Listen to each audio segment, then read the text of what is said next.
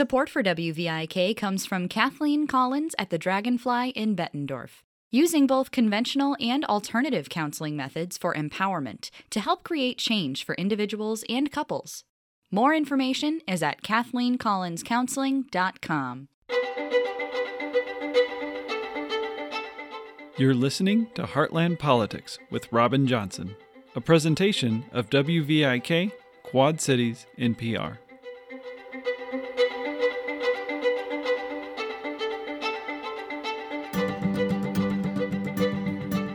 Hello, everyone, and welcome back to the Heartland Politics Show and Podcast, which is aired on and distributed by WVIK Quad Cities NPR. WVIK is the flagship public radio station in the Quad Cities region of northwestern Illinois and eastern Iowa. This is your host, Robin Johnson, and we had the uh, State of the Union message this week, and I I watched it, and it was quite interesting and a bit unusual, uh, perhaps uh, a little bit different than those in the past. Um, very important message, though, and and uh, that's going to be our topic today uh, with Josh Kraushaar, who's a senior political correspondent for Axios, which is one of the major political sources uh, uh out there right now. Josh, thanks for taking the time today. Robin, it's great to be with you.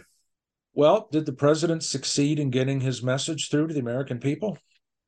Well, look, I, I think number one, you can look at this as a early reelection speech because it was so heavy and I know you can appreciate this. That first quarter of the speech was so heavy on talking about interests of blue collar workers, of uh, cutting some of the re- resort taxes you pay when you check in at your hotel or airline fees, and all, all, you know, focusing on um, the way to improve educational opportunities and economic opportunities for union uh, workers. Uh, that is something that has been part of President Biden's brand but Democrats and even Biden did not perform well with with blue collar rural voters in, in the 2020 election and, and you know into the midterms of 2022.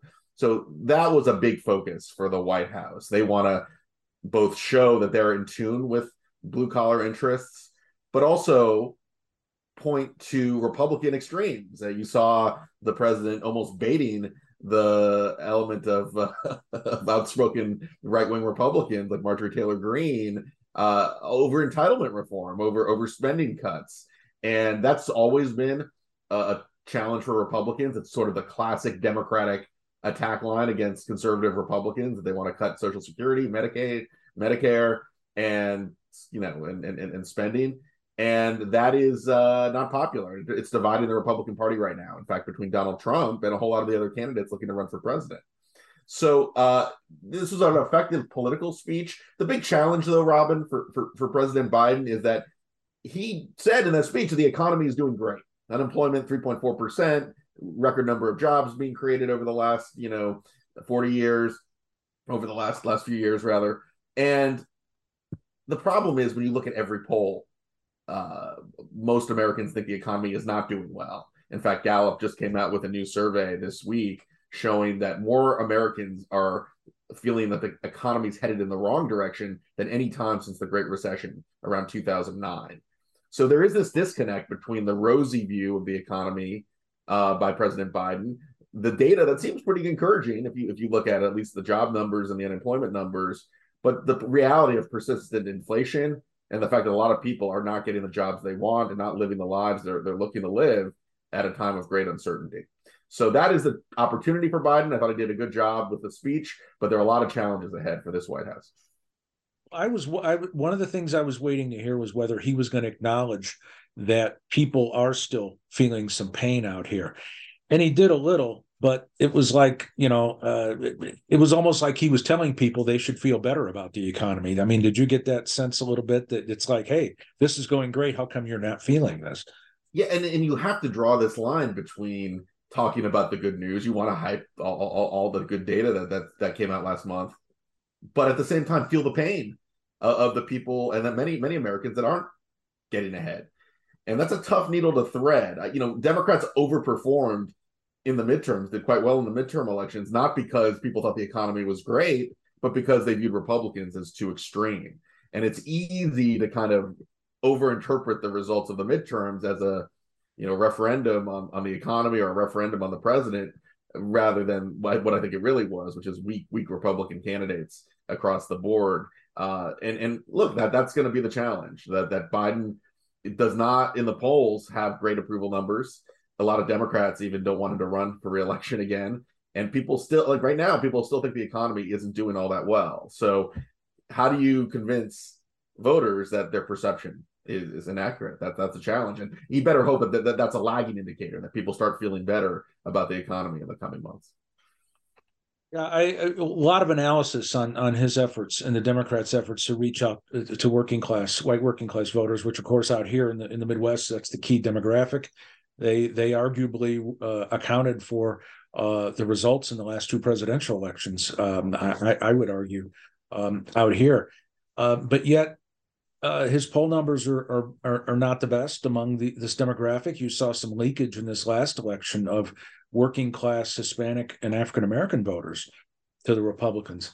Um, the question, I guess, Josh, is: Do you think? I mean, what what are you hearing as far as can can the president's economic message of getting good paying jobs for for people without college degrees overcome the hesitance a lot of these folks have on the cultural issues uh, wh- where they disagree with the Democrats on. That is a big problem, and and frankly, uh, it's not just an economic challenge for the White House. It, it, it's one where the values of blue collar Midwestern America are at odds with uh, not just Biden, but but the Democratic Party. I think the Democratic Party writ large. Uh, even candidates like Tim Ryan, who I think ran a very strong campaign, a culturally moderate uh, campaign for the most part in Ohio didn't do all that much better than, than other Democrats because there's just a, a real worry about how the cultural issues, whether you're talking about, you know, classroom curriculum or whether you're talking about, you know, transgender issues or whether you're talking about, you know, school COVID and the, and the related issues from school closures to mask mandates and so on. Uh, there's a disconnect between sort of this white educated professional class that are, you know, overpopulated perhaps in this Biden White House, and the values in in, in a lot of uh, parts of uh, Iowa and uh, the Midwest and, and a lot of, across a lot of America. So that I mean, the way I look at it politically is Biden doesn't need to make dramatic inroads with uh, white blue, white working class voters uh, to be successful. Democrats have hit rock bottom with those voters, so even small inroads can make a big difference. Uh, so like that, that I think that is the you have to keep your if you're a Democrat, if you're a Biden, you've got to keep your expectations in check. But you know, just gaining a couple points uh, in in Iowa and in states where the Democrats have lost a lot of ground lately can make a huge difference, and, and that I think is what they're looking for. You know, we haven't spoken in a while, uh, but but I, I was surprised that the Democrats, at least out here, I didn't see evidence of it. And we had uh, in our Quad Cities region, we had three very competitive congressional elections. Um, I didn't hear Democrats talking much about the these three three major pieces of legislation that were passed: infrastructure, the CHIPS Act, and then the uh, Inflation Reduction Act, which has a lot of incentives for climate. It seems like the topics were more abortion and and uh, uh elections and the future of the country, uh, democracy, which are not saying that's not important. But boy, out here, I really thought there was a big missed opportunity. There wasn't much talk about that. Did you see any evidence that the Democrats really tried to take advantage of these uh, bills. They, I mean, that's what they're there for. They pass these bills. These are designed to address uh, the the problems they've had with working class voters. It seemed like a perfect opportunity to talk about it. I didn't hear much of it out here. Yeah, I um I think you're making a very smart point in that the Inflation Reduction Act was one of the big accomplishments of the Biden administration, one of the biggest pieces of legislation that got passed. Uh, yet no, very few Democrats are eager to promote it. Uh, and and the one, the Joe Manchin, who was the key senator who got that legislation secured, is now having some cold feet and is talking about how Democrats are so focused on the climate change and green energy aspects of that legislation, which may be popular again with the progressive uh, base, the folks who maybe di- are, are, are disproportionately in the Biden administration but it doesn't play well in West Virginia. That doesn't play well in Ohio. That doesn't play well in Iowa necessarily. Um, so you know, there's a reason that bill was labeled the Inflation Reduction Act. Uh, they they weren't. It was, it was, primarily a climate change kind of green energy type type of legislation, uh, and they wanted to kind of spin it as a way to reduce inflation. The reality is, inflation is still a serious problem, and again, the green energy components just the reason you package those those those those uh, elements in a bigger bill is that you don't want to sell them on their own. They're not. That's tough to sell politically. So we're seeing Joe Manchin already having some concerns about how that's playing in, out in West Virginia. But I think a lot of other similarly situated states are, uh, you know, not not not feeling the inflation reduction and not uh, as receptive about what's actually in that legislation. Well, it still seems too like they've got a messaging problem in trying to bring everything together in a coherent way. Uh, Build Back Better wasn't the best choice. It didn't seem like to me, uh, and part of it, I think, uh, and we'll see. You know, the big federal government they're now putting together, from what I understand, implementing laws and trying to get the money out, and maybe it'll make a difference once this starts getting spread out across the country. But uh, it seems you know it seems part of this though is messaging too, which the Democrats uh, have seem to have trouble with uh, consistently. Yeah, it's a messaging issue, but I think it's also a substance issue. I mean, I whenever you hear there's a messaging problem from either party, it often means you're not convincing the public of the merits of, of your argument. And you, you hear that a lot. I mean, again, going back to this Inflation Reduction Act, they tried to do the message. The, the messaging in that bill was calling it about inflation, referring it as an inflation reduction bill, not a climate change bill, because I think they are skeptical about their ability to persuade uh, a lot of uh, Americans who work in, you know, uh, fossil fuel related jobs, energy producing jobs in the Midwest, in the Rust Belt. Um, that's not an easy sell to say we're going to, you know, change, evolve the jobs that you have to something new, but they're not going to be there right away, right? Um, in West Virginia, like clearly that's a, a net negative. So uh, you know, it was it, look, it was it was a real accomplishment to get Joe Manchin on board for a bill that ultimately is probably it could end up you know crippling his reelection chances uh, in West Virginia. But ultimately, selling it is, more of a substance problem than a than a messaging problem.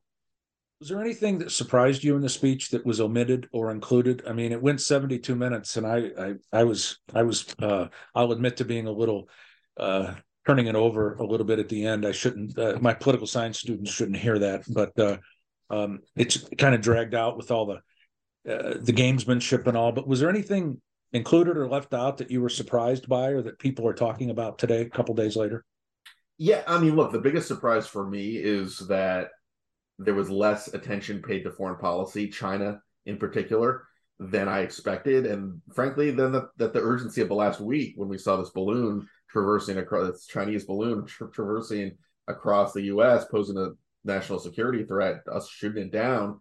Uh, there was like 20 words, I think, at, at, most, were devoted to that in the speech. China did not get as much attention uh, as I expected.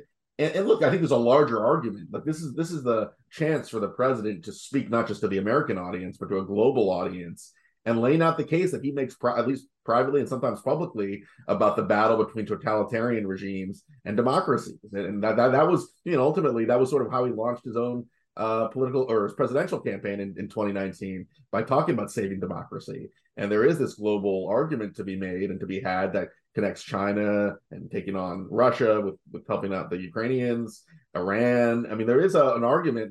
Bush called it the axis of evil back in 2003. I don't think Biden would put it in such moral uh, terms or the stakes as so high. But there's an argument that Biden makes that that's very similar, and we did not hear that in, in the State of the Union speech uh, this week. You're listening to Heartland Politics on WVIK Public Radio in the Quad Cities, Quad Cities NPR. This is your host, Robin Johnson, and my guest today is Josh Kraushaar, and we're talking about the State of the Union uh, address by President Biden this week. Josh is senior political correspondent for Axios. And we've talked a little bit about the speech, some of the major themes, maybe what was left out. Uh, it it really was interesting and and, and a bit uh, surprising and maybe even depressing that again we seem to be uh, the, the, the norms in our country continue to be torn down in our current politics uh, with the with the uh, shouting and uh, at, at the State of the Union. But I I have to say I was disappointed in that. But it seemed to me that the president was doing a little uh, almost uh, baiting some of the Republicans. Uh, is, is, this another sad relic, I guess, of of the decorum at the State of the Union as a thing of the past, or what? Um, yeah, I feel like the, the bar has been lowered. Um, you know, going back to Joe Will when Obama spoke and Joe Wilson said, "What was 2009? You lie." That was sort of a one one moment that symbolized the declining decorum at the State of the Union. You know, even Pelosi ripping up Trump's speech, you know, that was not, I mean, whatever you think of Trump, like that was the type of behavior that really polarized the country. Um, you know, Alito versus Obama, the Obama trying to attack the Supreme Court and Alito, you know, visibly are debating the president, former president. I mean, there have been moments that have led to this this this moment, and uh, you know, I, we've gotten to the point where these days the decline in rhetoric, the the, the civility, uh, it's gotten to such a low point that almost you don't blink an eye when you see stuff like this. It's, well, I do. De- you think Democrats feel a little reassured with Biden's performance? I mean, he seemed he seemed to be relishing the give and take with the Republicans, and uh, I, I was surprised by that. I mean, he's a eh, Joe Biden's. I mean, a, a creature of Congress, the Senate, and tradition. And here he is, kind of. It almost looked like he was baiting them on Social Security, and he he seemed to be enjoying the cat calls and all. He, he, well, he was. It's funny that at the beginning of the speech, there were some times where he misspoke or seemed a little bit halting, but then he was pretty quick on his feet when it came to baiting or, responding maybe to Marjorie Taylor Greene and her cohort there in the back. You know, look, I, I, if you're a Democrat, you're you're you're consolidating behind Biden and his reelection announcement coming soon. That that everything has been looking good for Biden in terms of the institutional wing of the Democratic Party lawmakers, donors, consultants. Like they are lining up behind Biden. The progressives know that he's the guy that they need to get behind. There's not a lot of uh, backbiting or civil war, dissension in the ranks, so to speak. Um, look, if Biden, there's a reason why, and if Biden stepped aside, you would see a civil war within the party between the left and the moderates. So that Biden being the glue that holds it together, having the advantage of incumbency, it's very reassuring to the folks who are the rank and file uh, leaders of the party. The, the, challenge, though, as I've mentioned, Robin, is that the voters, including Democratic voters, are not nearly as uh, supportive of Biden, not at least not as enthusiastic. Um, and that matters in both uh, a reelection bid and, and look, we don't think that there's anyone going to run, uh, anyone of significance that's going to run against Biden in a primary. But let me lay out a scenario for you. Um, New Hampshire has been sidelined uh, from the primary process. They're likely going to hold the first in the nation primary sanctioned by the not sanctioned rather by the DNC. What if you know someone on the progressive left decided on a whim to just challenge Biden in that primary, unsanctioned, doesn't mean anything other than for symbolism, and then did quite well. Um, you know, there is this, you know, grassroots, uh, you know, lukewarm feeling towards Biden. Not, not a lot of enthusiasm there, and he's vulnerable, I think, both on his left flank, uh, but also there's just not a lot of enthusiasm among younger voters and among um, you know, a lot a lot of the base uh, when it comes to a reelection. So um, he can be very very thankful that the party itself, the party decides, party leaders behind him, and it looks like he's heading all steam ahead to a reelection announcement, but there are a lot of worrying indicators in the numbers and in the data uh, about his chances in 2024. I'm just surprised he's running. Uh, I, I, really am, and and part of it is his age. I'll be honest. Um, I know you've got great sources. I mean, uh, you, you, Josh, for our listeners, used to uh, write the Against the Grain column for the National Journal and had what I thought was one of the best podcasts, the Against the Grain podcast. I listened to that during my walks all the time uh, you had some great people on there, and I know you've got great sources. There's no, you're not picking up anything out there. I mean, Biden's pretty much consolidated key uh, key institutions of the Democratic Party. Yeah, no, they're they're um, institutionally uh, right now. Biden has kind of calmed the, the, the jitters that were there before the the midterms. Um, I, uh, I I I uh, yeah, I, I, I, I, look, things could change, and, and again, there, there is this remarkable disconnect between the polling, the actual, you know, measurements of public opinion, and the leadership. But yes, if you talk to, look, all you had to do is listen to some some lawmakers on the Democratic side in September of 2022 who weren't necessarily backing Biden uh, running for a second term. That those jitters, those anxieties have, have, have quieted down before we get to the Republican side, one more one more question, I guess. As a Midwesterner, of course, I'm not thrilled with uh, the change in the uh, in in the um, course of the Democratic primaries and caucuses. I understand Iowa, you know, here uh, th- there were problems with the counting the caucuses, the three elections in a row. Um, but it seems to me, and and and correct me if I'm wrong, but if the major focus for the Democrats is trying to get working class voters back, uh, to get rid of Iowa, okay, but then to relegate Michigan, which is kind of the replacement to kind of the at the end of the pack behind these other states, um, it seemed like a priority was put on ele- other elements of the Democratic Party, and I think that'll come back to hurt uh, when you're trying to shun smaller rural states like a uh, an Iowa and a New Hampshire, uh, and then relegating Michigan, which to me might have been a better bet to go first. Uh, and again, I'm prejudiced. I'm a Midwesterner, but is is this kind of op- operating at counter to uh, counter purposes to what the goal of the party is right now? As as he said in his State of the Union address. Yeah, I mean, there's always the law of unintended consequences when you make these types of changes the theory the look the theory of the case is a good one that you want to have a diverse uh, roster of states in the early window and that's why south carolina is now slated to go first georgia is potentially moving up but republicans may not change that date uh, they control the the governing apparatus in Georgia, so the, the, some of the ideas may not actually get implemented. In New Hampshire, looks like it's also not going to listen to the DNC and may have an unsanctioned primary at the very beginning of the process. So the worry, I mean, look, I think Michigan is a obvious contender to be the face of the Midwest, maybe better than Iowa in, in some regards, but it's also not a retail state. It's not a state where you can really, or it's hard to travel across the state like you can in New Hampshire or Iowa. Uh, and and it's it's it's frankly, I think we need a lot of money to compete in. Um, you need to be a well-funded candidate. Where the appeal of Iowa and New Hampshire is that you don't need a lot of money. You just need to, show that you can connect with voters at the town hall or grassroots level.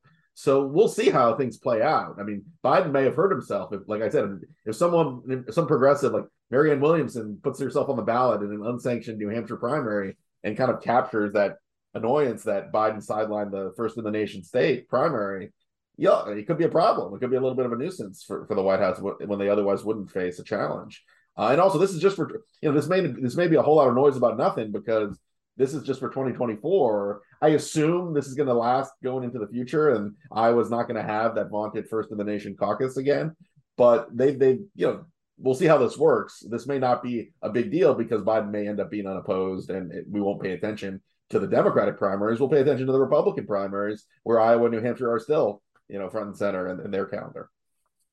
I think it'll come back and be more than an annoyance, like in a general election, like New Hampshire, especially. Uh, those those electoral votes could be important. But uh, switching to the Republicans, they've got their own challenges. Uh, Trump's still the 800 pound gorilla, and uh, um, it looks to me like out here that he's still strong. He's gonna. The Republicans have kept the same calendar. He will. I, he he will likely win Iowa handily. Um, my guess is, and uh, I, you know, is it are, are the odds right now in favor of a rematch? Yeah, I mean, I, I actually think that Trump. I, I, was in New Hampshire for Trump's first 2024 uh, campaign appearance, and it wasn't in front of a rally. It wasn't an adoring crowd. It was a bunch of rank and file Republicans in New Hampshire, some of whom really supported the strongly supported the president, but a lot of whom we're also looking for someone more forward looking for 2024. Ron DeSantis' name came up quite a bit, for instance. Um, look, I, and I, you always see a, someone who's a former president with high name ID at this early stage doing better in polls. And look, some polls already show Trump trailing DeSantis in, in, in a head to head or, or, or multi candidate matchup. Look, you can't rule. I, I, think Trump. If I had to put odds on this, I, you know, I think maybe 40% chance Trump is the nominee in the field, 60%. DeSantis has a lot of questions about whether he he has the ability, the charisma, the, the social, the the empathy, the the social emotional intelligence, as some folks say, uh, to really you know do well at a national level at, at the town halls in New Hampshire, at the uh, at, at the events in Iowa. But look, I, Trump is definitely wounded, uh, not because people didn't like his presidency on the Republican side, but because they know that he's a many Republicans at least know that he's a weight on the Republican shoulders. Um, and they want someone younger and fresher that can draw a nice contrast with with President Biden. So DeSantis is the flavor of the of the moment, uh, and he is doing remarkably well for someone who's you know just a governor and and um, has, has immense support from parts of the base. But we'll see how he if he when he gets in. We'll see how, how things go and how how he can withstand attacks from from Trump. And uh, you know, look, I, Nikki Haley's announcing next week, and I, I think there also is room. We'll see how many people get in, but I think there's room for like a well, someone who has support from donors and who can kind of be that optimistic conservative voice that the party's been lacking in recent years. So there's a lot of lot of time to go. I, I think people try to kind of fight the last war instead of looking ahead at these leading indicators on, on where the party is moving. Look, the, the party is in a populist, pugilistic mood, which fits Trump and fits DeSantis as well. But um, things can change and electability. Boy, I mean, after Republicans have lost three straight elections, uh, they they may be in a mood for looking to, for someone with a little more of a winning streak, a little more of an electability argument than in past elections. I was, we just have about a minute left here. I was trying to remember four years ago and eight years ago. I think there was a lot more activity here at this time of the year, uh, the year before the election, and I know things will start heating up. But um, uh, I I do anticipate it'll be it'll be very competitive out here. Do you? And I, I'm I'm putting you on the spot here, and I maybe I shouldn't do that, but I I got you, so I'm going to ask. It, it, do you think that if Trump does not win the nomination, there's a realistic chance he may go third party to try to take this working class Republican idea, this populist nationalist message in a third party?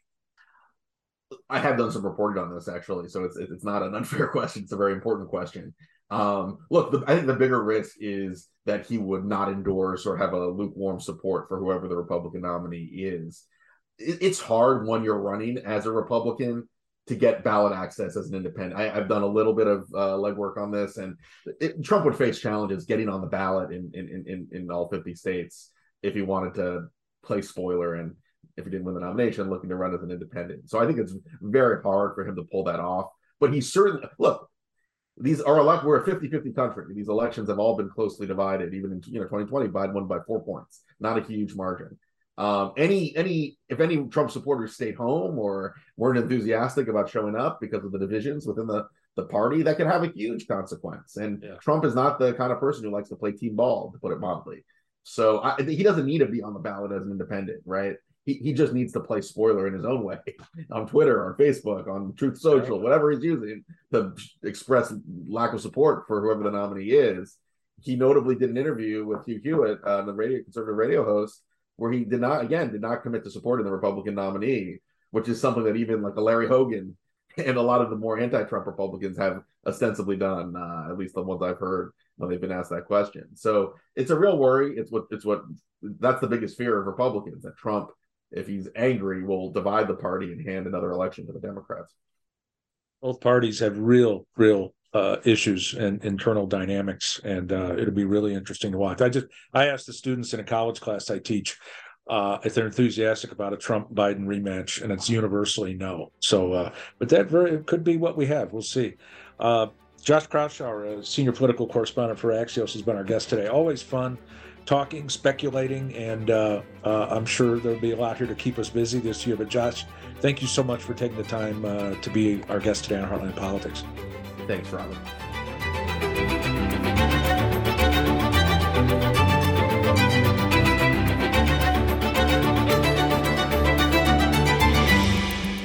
You're listening to Heartland Politics with Robin Johnson, a presentation of WVIK Quad Cities NPR.